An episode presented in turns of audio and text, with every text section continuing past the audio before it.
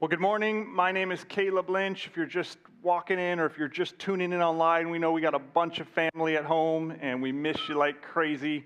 Um, but we know this thing is starting to wrap up, hopefully, hopefully, and we will all get to be together soon. But um, we love you guys and um, excited for this morning.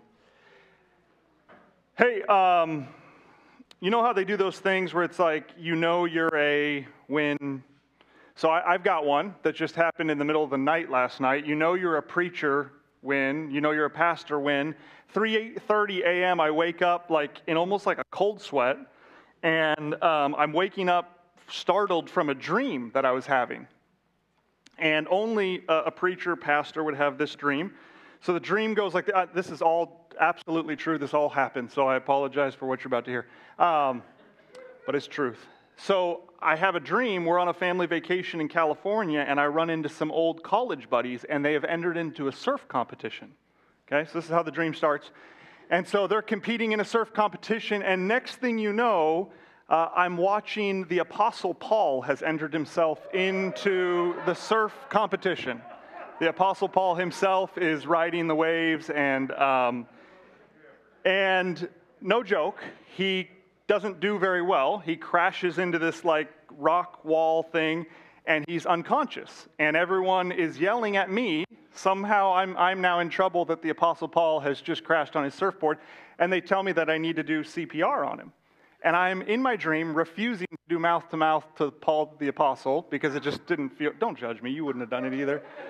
And, but I do give him some, some compressions and he comes back from his crash and then he says to me, he says these words. He says, Hey, um, quite frankly, I'm okay that I didn't place well in the competition. I've realized I can be content in any situation. Those words come out of his mouth. And um, there you go. There's just some things you can't unsee, and I didn't go back to sleep after that. So that's what you guys get today is me starting with that dream. You know you're a preacher when? Yeah. mm-hmm. Um, how many of you have been here the last couple of weeks and have gotten to hear some of these uh, uh, talks on, on Hosea? Can we do just a quick, like, three minute version of what are you hearing? What, what did you hear from those first two weeks? What did God stir in your heart? What, what, uh, what you see in Scripture? What did you hear? Just maybe a couple people right where you're sitting. Just raise your hand, say it out loud through your mask. What did you learn? What are you hearing? What are you taking away from so far in this series? God is jealous for us. Cool, maybe.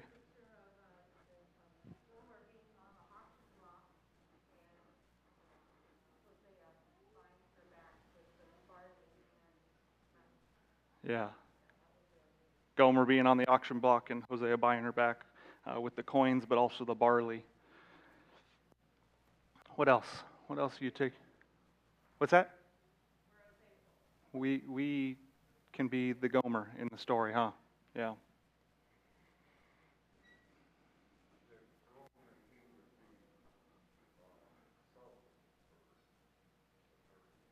Wasn't that cool? Wasn't that a cool thing? Yeah.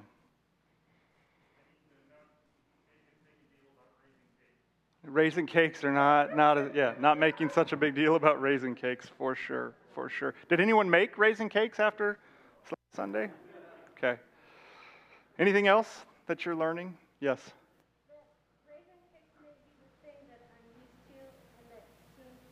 Hmm.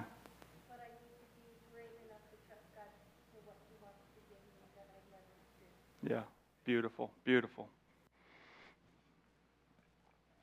Okay, good work. You were listening to some parts, it sounds like. No, great work, great work.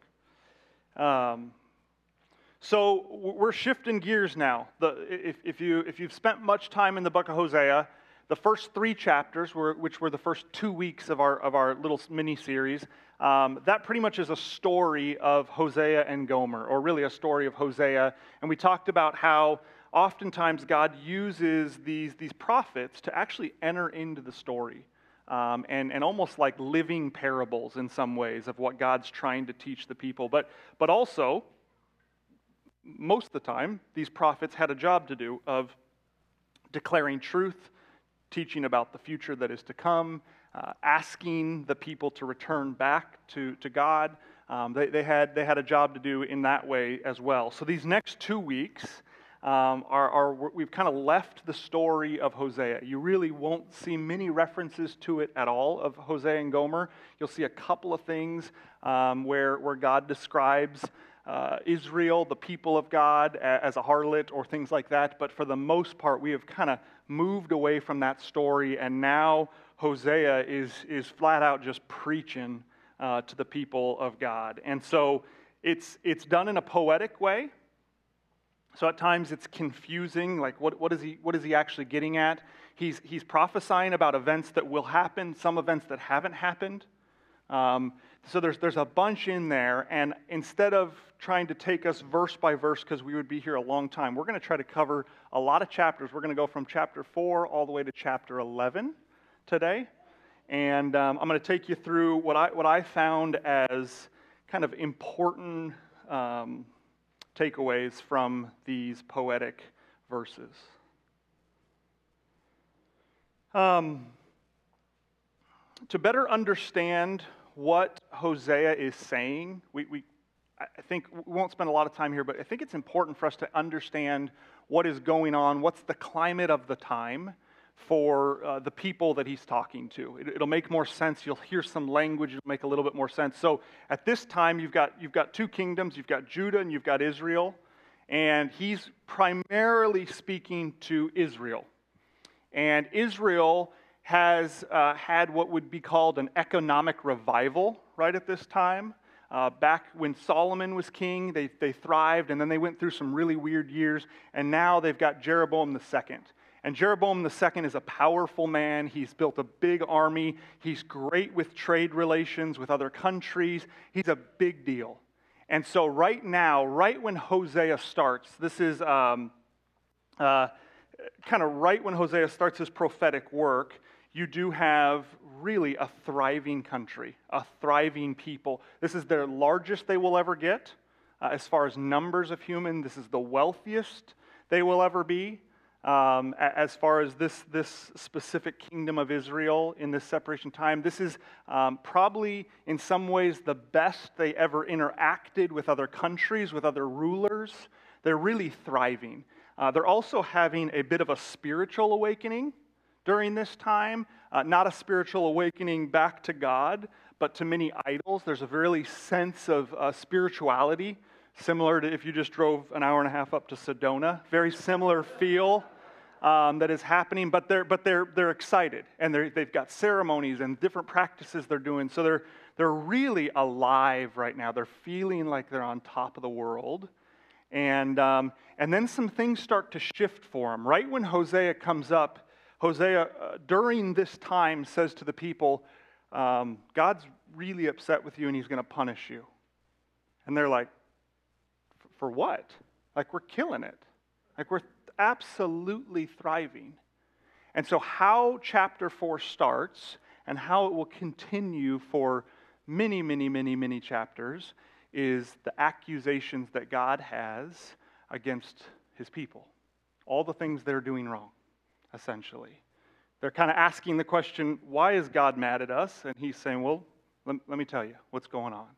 So that's where we're starting, and it's kind of it's kind of heavy and it's kind of dark, and it kind of feels like, oh my gosh, this is um, this is a heavy time. And and what will follow, we will see that during this time, Hosea is declaring God's mad at you; He's going to punish you, and we will see that punishment t- come to fruition during Hosea's time. Um, they will go through six kings in the span of about 25 to 30 years. Many of these kings will have a run of about six months and then they get assassinated. One guy's got one month and then gets assassinated. It gets really messy. And other countries, Assyria starts to sniff it out and realize they're in turmoil and they start coming in and taking advantage of it. It starts getting really messy. And a lot of this is due to the reality that they have chosen um, to not put their trust in Yahweh, have not put their trust in God. And God is saying, this, these are becoming the results of what is going on. Does that make sense? You guys tracking with me? Uh, this all runs, just as a reference point, from about uh, 753 to about 722 range. So about 3,000 years ago. Um, what do you do when you come across passages like the passages we're about to dive into when you're reading the Bible? You're going to hear things that God's going to say, I'm going to destroy you.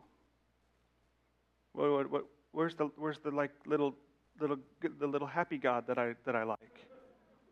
What do you, what do, you do when you, when you come to these verses that for verse after verse after verse after verse, for page after page, you see what seems to be an angry, destructive, almost violent God?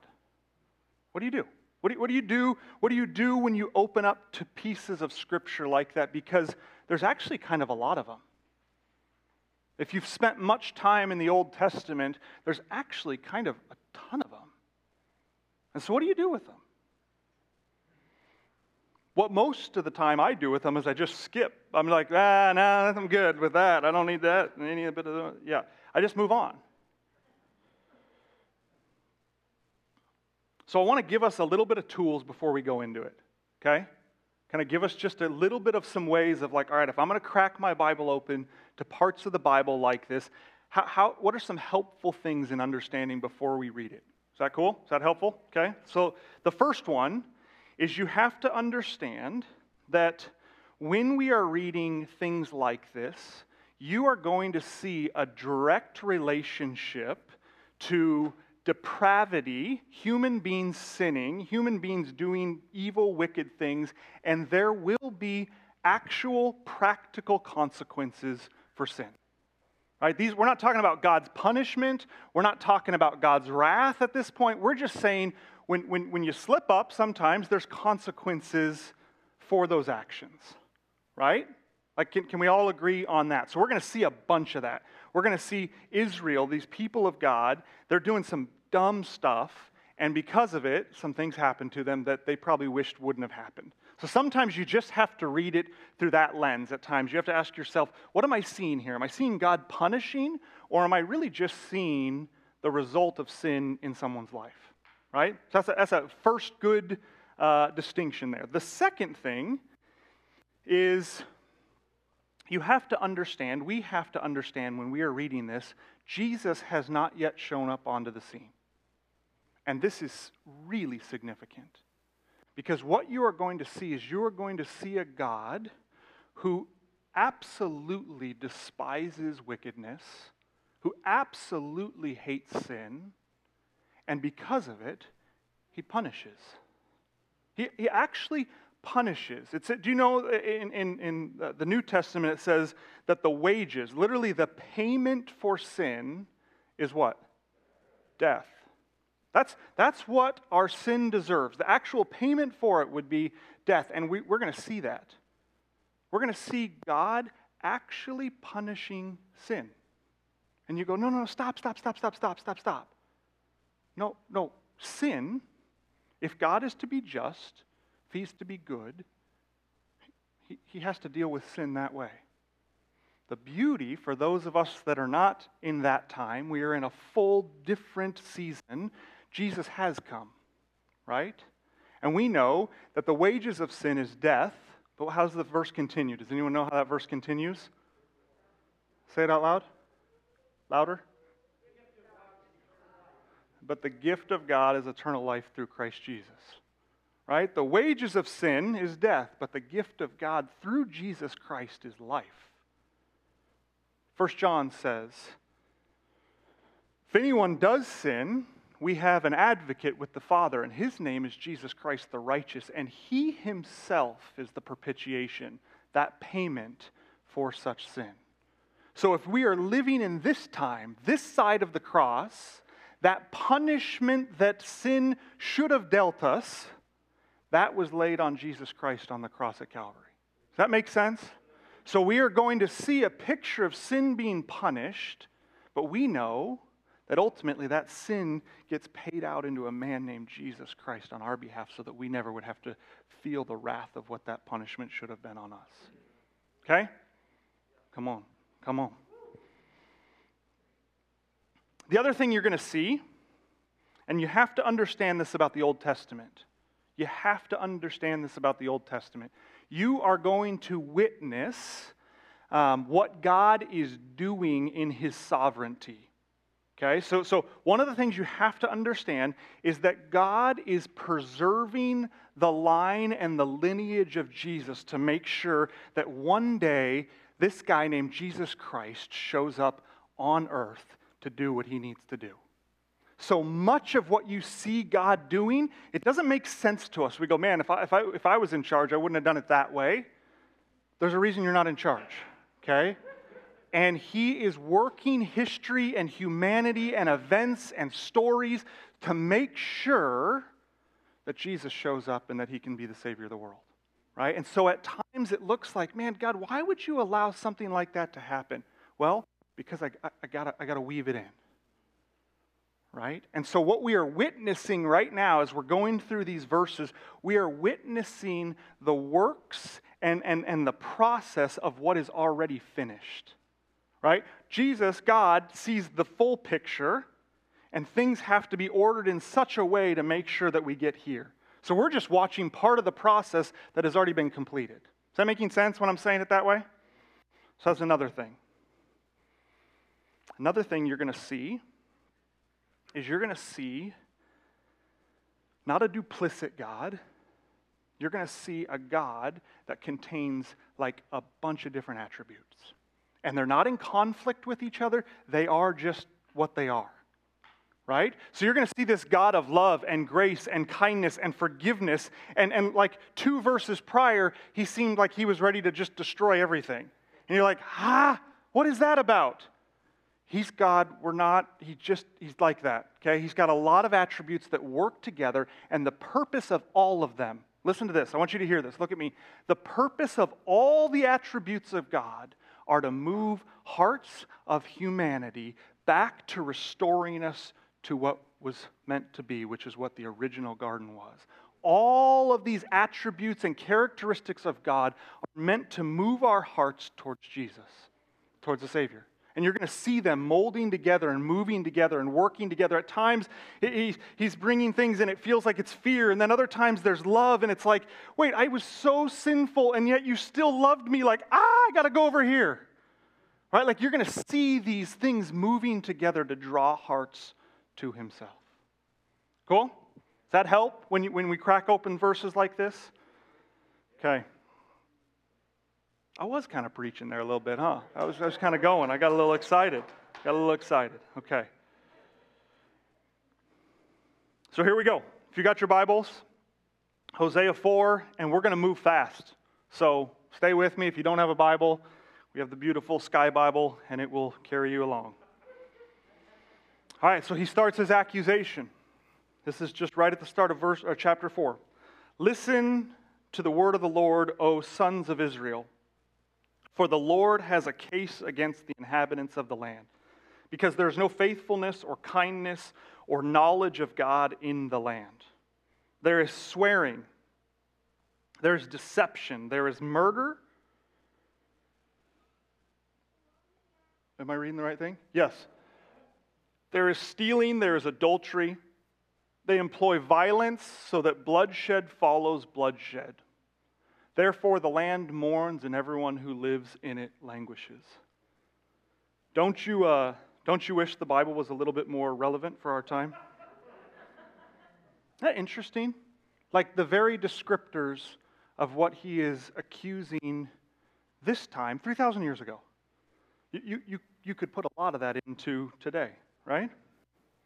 Swearing, deception, murder, stealing, adultery, they employ violence so that bloodshed follows bloodshed. I feel like I see that every time I turn the news on.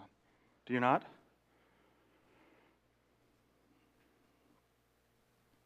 Let's keep going. He keeps, he keeps, he kind of keeps the accusations going. My people are destroyed for lack of knowledge because you have rejected knowledge.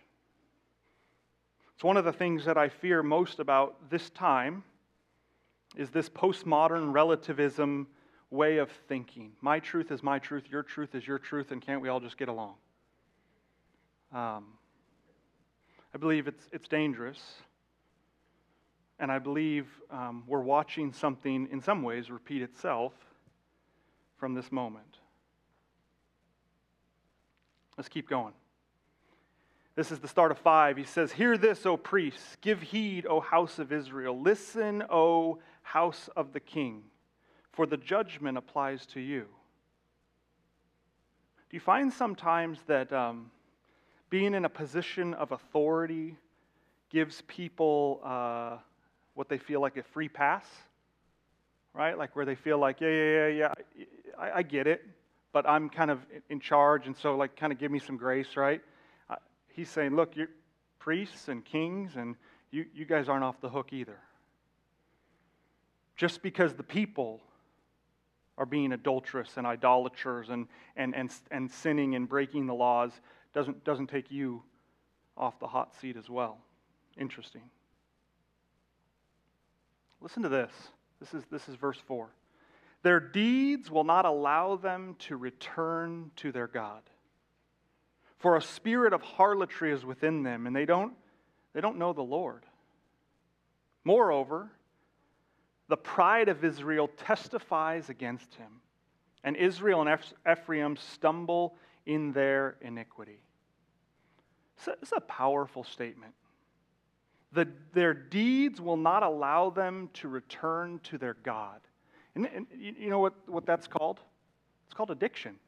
We're seeing, we're seeing the, the literal word of addiction. The behavior that I repeat over and over again keeps me enslaved to the very thing that I, I, I, I, want, I, want, I want to be here, but I, I'm stuck in the deeds of my, right? Isn't that interesting what he's describing there?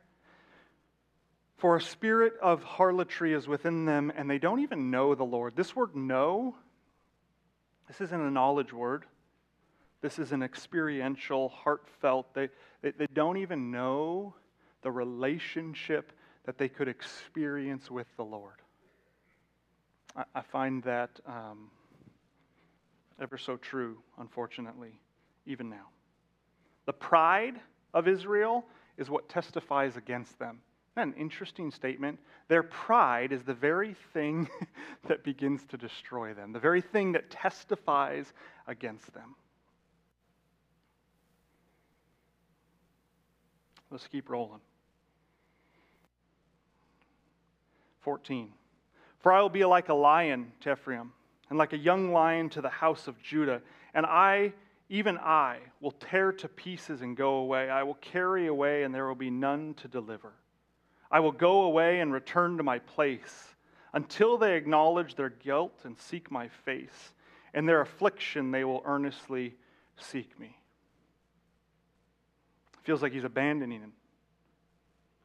Um, sometimes it's important for the lost to realize they're lost before they will cry for help. Um, how many house projects have I started, Kaylee, where you were like, hey, do you want to call like a professional? And I was like, no, I got it. And then five trips to Home Depot, and several weeks later, I'm on the phone with the professional saying, help. I, I can't do it. I think there's, there's some beauty in that. I do believe that one day every knee will bow and every tongue will confess that Jesus is Lord. And for many, that, that takes a lot of trips to Home Depot before they finally pick up the phone and say, okay, I'm in. What are we going to do? Chapter 6. Let's keep going. Come, let us then return to the Lord, for he has torn us, but he will heal us. He has wounded us, but he will bandage us. He will revive us after two days and will rise us up on the third day, wondering what that reference is. That we may live before him. So let us know, let us press on to know the Lord. His going forth is as certain as the dawn, and he will come to us like the rain, like the spring rain watering the earth. He gets their attention and they go, Yeah, yeah, yeah, let's, do, let's, let's go do that. Let's, let's go know him. He said we need to know him. Let's go be about trusting him and turning towards him and pressing in to know the Lord. And then listen, listen to these next verses, right, right after it. This is God. What shall I do, O Ephraim? What shall I do with you, O Judah? For your loyalty is like a morning cloud, and like the dew which goes away early. Uh, let me try to explain this, this word like a morning cloud. It's, it's this thing called fog. And um, let me try to explain it. There's like this thing called humidity. Hold on. Um, and like, like that's like water in the air. Um, let me try to explain water for those of us that live here. No, the point is this. You guys know fog, right? It comes in the morning and then it's fickle and it leaves before lunchtime, right? That's what he's describing. It's like, yeah, you, you, you turn to me, but then you're gone the next moment. Let's keep rolling. Chapter 7, verse 10. Though the pride of Israel testifies against him, yet they have not returned to the Lord their God nor have they sought him for all of this. So Ephraim has become like a silly dove without sense. They call to Egypt, they go to Assyria.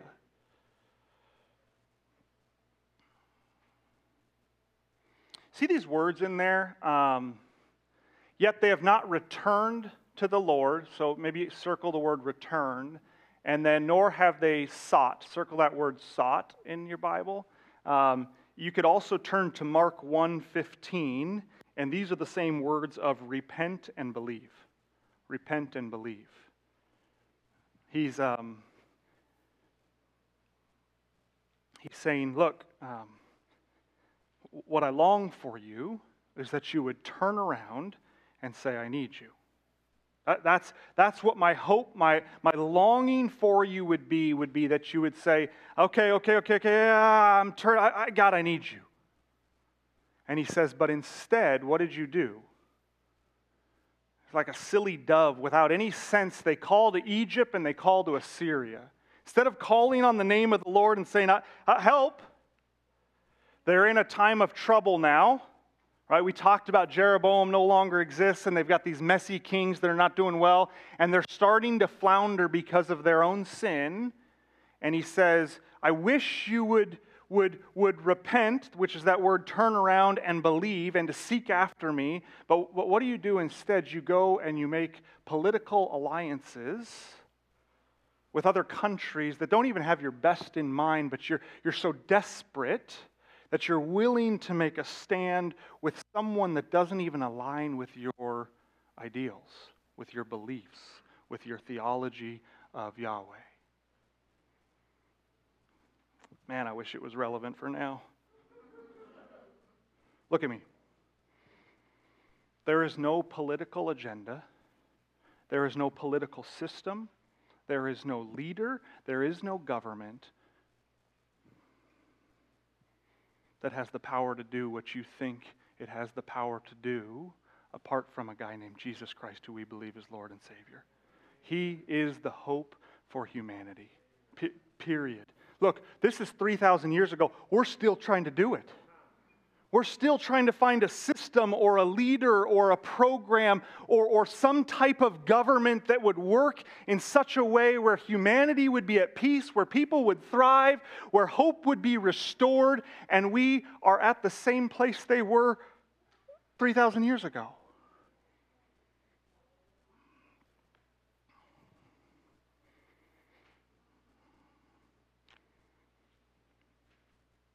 They call him King of Kings and Lord of Lords for a reason. Let's keep rolling. Do you believe me on that, by the way? Like, guys, that's a big deal. Like right now, that's a that, that's like a big deal. There, there is there is one one that has hope tied to his name. There is one that has promise of fullness of life tied to his name and his name is Jesus Christ. Period. End of story. Any other system will fail us, and it has proven to fail us. All right, let's go. Let's go. Verse 13 Woe to them, for they have strayed from me. Destruction is theirs, for they have rebelled against me. I would redeem them, but they speak lies against me. And they do not cry from me from their hearts. when they wail in their beds.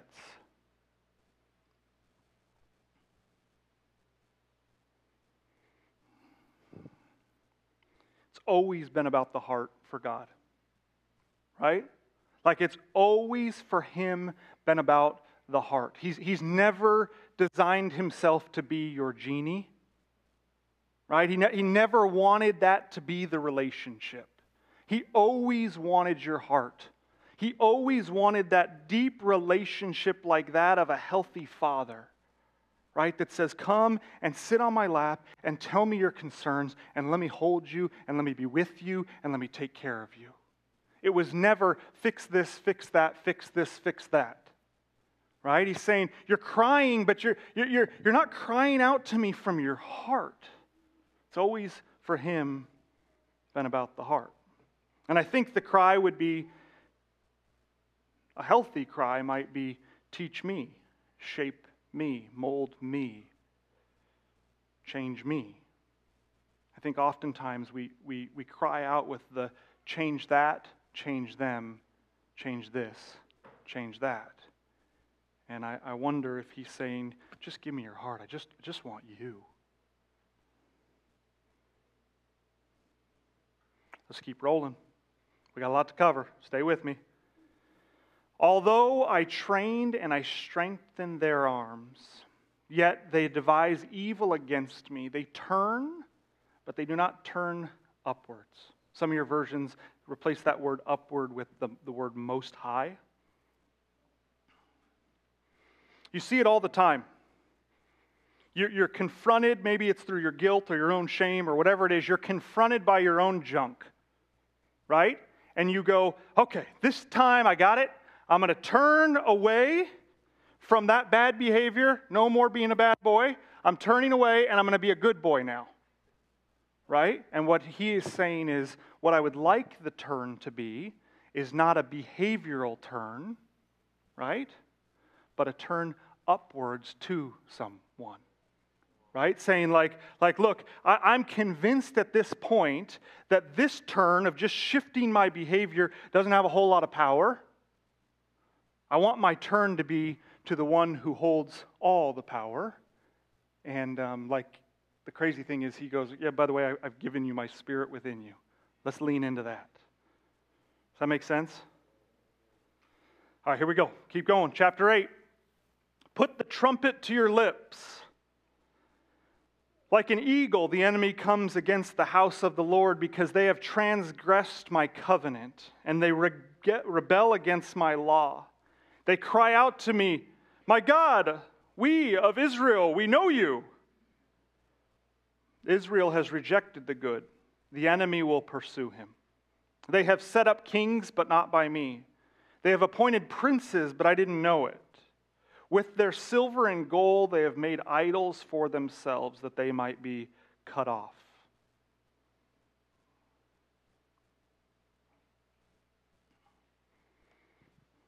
Look at what doing that on your own does. They, they don't even realize it. Look at the final words. Um, oh, I didn't turn it into white. Do you see it down there? Look at that. But they might be cut off. That they might be cut off. It's, it's such an interesting thing when I begin to set up idols, when I begin to set up authorities, when I begin to set up systems within my life that are meant to fulfill me and bring me peace and bring me hope and bring me security, when I begin to do that, in a sense, what I'm doing is I'm removing myself from the protection of God. Right? I'm taking control of my circumstance, I'm taking control of my authorities, and in doing so, he says, it actually is like cutting me off from the protection of my God. Like God's there and He's loving you and He's gracious towards you, but you can do this for a long time. And you can live in a space that will do absolute destruction to you. And, and, and look what He says prior to that. In that same verse, He says, Sound the alarm. Because of this way of living, turn the alarm up loud and tell everyone that the enemy is coming in. Right? When you start building up your own idols, when you start taking things into your own hands, what you are actually doing, and you don't even realize you're doing it sometimes, you're just trying to self protect. What you're actually doing is creating just a really beautiful pass for the enemy to come right in. and do his worst. And that's what he's saying. He's saying, sound the alarm. The enemy's coming. You, have chosen to self protect. You've chosen to make other things your gods besides me. And, and I, I, got, I got some news for you. They're coming. The evil one is stepping in.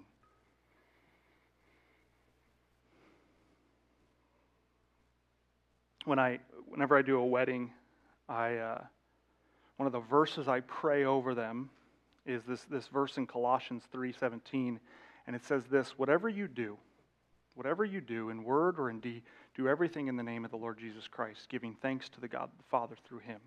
I like how the message says it. Let it have its run of the house.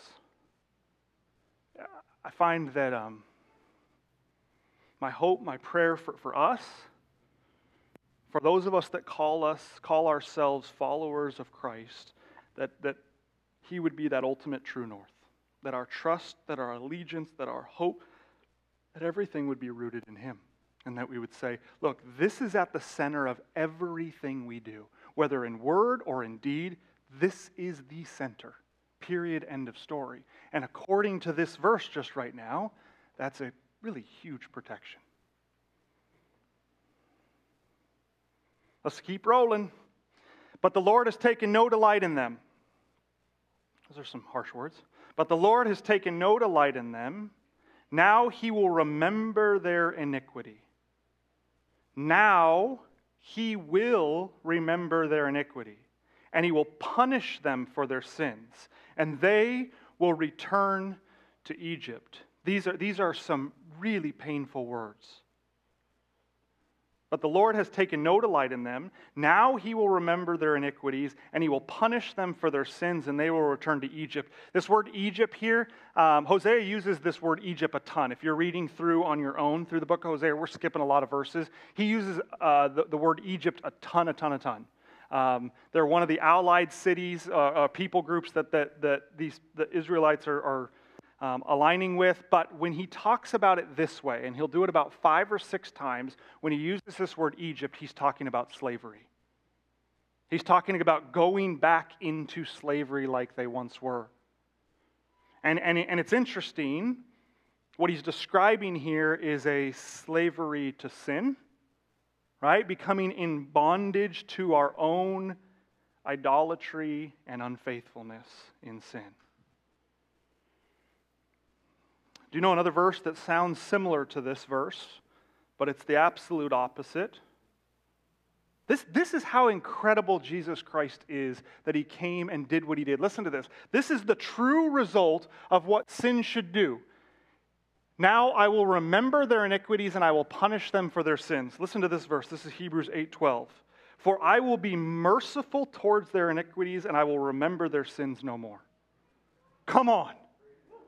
Like, that's what Jesus Christ did when he showed up. He took the punishment and the remembrance of the sins of God that would and should have brought the wrath of God on us to punish us. And he says, Look, because of Jesus being the advocate, because of him being the propitiation and the payment, now I will have mercy on you, even in the midst of your junk, and I will remember that junk no more.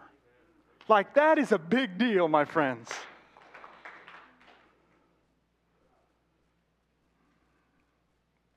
All right, you ready for more? Let's go. Chapter 9. He just says, Do not rejoice, O Israel, with, ex- with exultation like the nations, for you have played the harlot, forsaking your God. Do you, do you find sometimes do you find sometimes that there's like this excitement and celebration that comes with doing something you know is wrong. Right? Like you see it. You see it lived out even in society right now. It's like, I know I am violating my integrity and my morality and everything that is good, and let's just party about it. Right? And God's saying, Can you just stop? Like, you, you're sinning against the God of humanity, God of the universe. Just stop, stop Stop your rejoicing for that. It's not something to be excited about. It's just what he's saying to them. Chapter 10. We're getting close, my friends. We are getting close. Israel is a luxuriant vine, He produces fruit for himself. The more his fruit, the more altars he made. The richer his land, the better he made the sacred pillars. Their heart is faithless.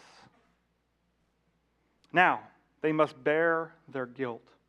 The Lord will break down their altars and destroy their sacred pillars. Surely now they will say, We have no king, for we do not revere the Lord.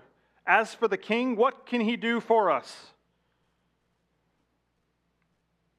How often um, does God get blamed when it was our greed that caused the downfall to begin with? Do you know what I'm saying? Like, like we, we put a lot on God. We hear, I hear a lot of people say, I can't trust God because a good God would never let this thing happen. Well, what if the greed of humanity was what caused that to happen? And God, well, let's, let's see what God does. Let's keep going. 12. Sow with a view of righteousness, recap in accordance with kindness. Oh, sorry, reap in accordance with kindness. Break up your f- fallow ground. For it is time to seek the Lord until he comes to rain righteousness on you. You have plowed wickedness, you have reaped injustice, you have eaten the fruit of lies because you have trusted in what way? You've trusted in your way.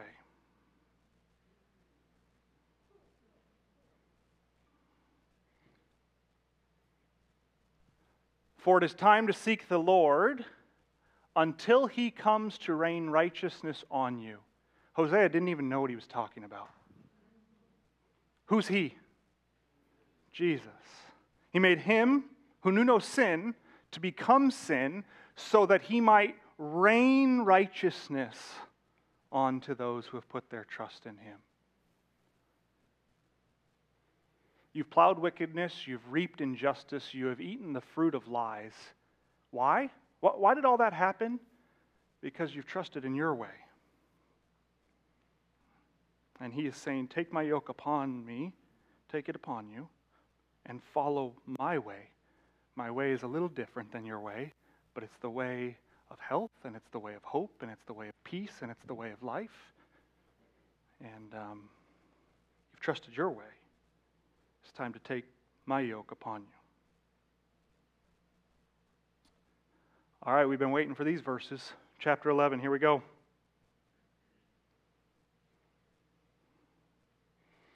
When, when Israel was a youth, I loved him.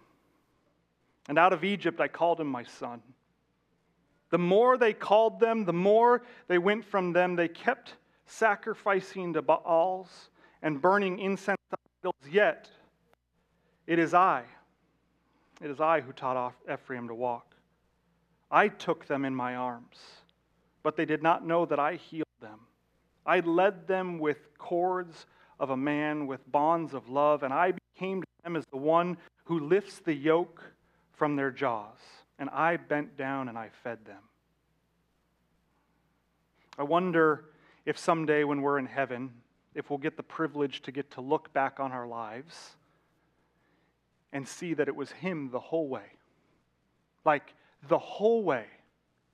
Most of the time, it's, I find that a lot of the way, a lot of the journey, we're, we're, we're blaming God for, for all the things bad that have happened. And what if, what if someday we get to picture in heaven, I don't know, maybe sitting with him, I, I don't know how it all would work, but that he would get to say, Look, every step of the way I was there.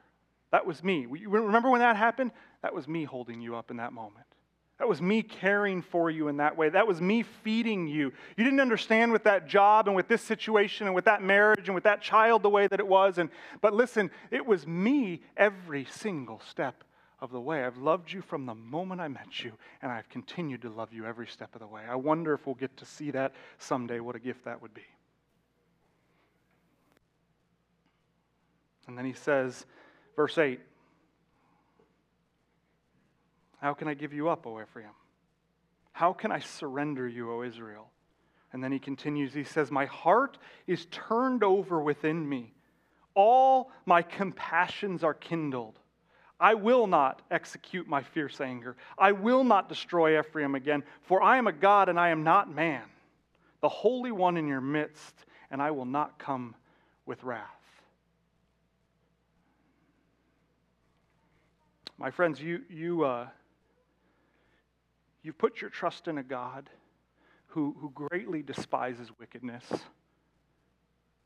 and intends to punish it and destroy it for good and he found a way through Jesus Christ. But you also serve a God that in the midst of your wickedness says, I will not abandon you, and I will remain faithful to you, and I will find a way to prevent the wrath of God from destroying you. That's your God. He comes with both of those. He brings both of those to the dance so that, so that what? That he could win your heart. Right? Remember what it says in Romans 5? The law came in so that sin would increase, but where sin increased, grace abound all the more. You have this God who calls your sin what it is. He says it's wickedness, it's evil, it's dark. And I want you to know that I have forgiven you of it as far as the east is to the west because I love you that much and I'm committed to you that much and I have made a covenant with you that I will not break. Is that unbelievable? Is that so unbelievably awesome? So, what does this do? You read these verses, and, and I'm finishing up. I know, I know, I'm sorry. Here we go. So, what does this do in you? For me, one is it draws my heart to my Savior. The second thing it does, though, when I read these verses, when I read the depravity of humanity and what the consequence for such depravity is, do you know what it does? It makes me want to go tell the world about this Jesus that saves. It just does. Guys, what we witnessed through these books is what the majority population will experience for eternity separation from the Father, punishment for sin, and the wrath of God present on the daily. There is, there is much of humanity right now. The population will be in pain, like for the, the rest of time. And um, you and I, we, we have we have the answer, we have the gift, we have the hope, we have Jesus. And so I don't know if it does that in you, but it does that in me. And the final thing it does in me is it moves me in a place of realizing what it was that Jesus actually did, what he sacrificed, what he had to take on on that cross, the wrath of God that was supposed to be mine that he took on. And so when I take communion, we do it every Sunday. We take this communion in remembrance of the reality that Jesus Christ bore our sins that we were healed by his wounds because he loves us, because he wanted to get us home, because he did not want our sin to define us, but he wanted us to be defined by his love. And so he brought us home. So let me pray for communion. I went long, I'm sorry, but let me pray for communion. We'll, we'll, uh, we'll go into some time of worship. Lord, we thank you. We thank you for who you are. We thank you for what you did. Jesus, I love you so much. I don't know. I don't know where I'd be without you.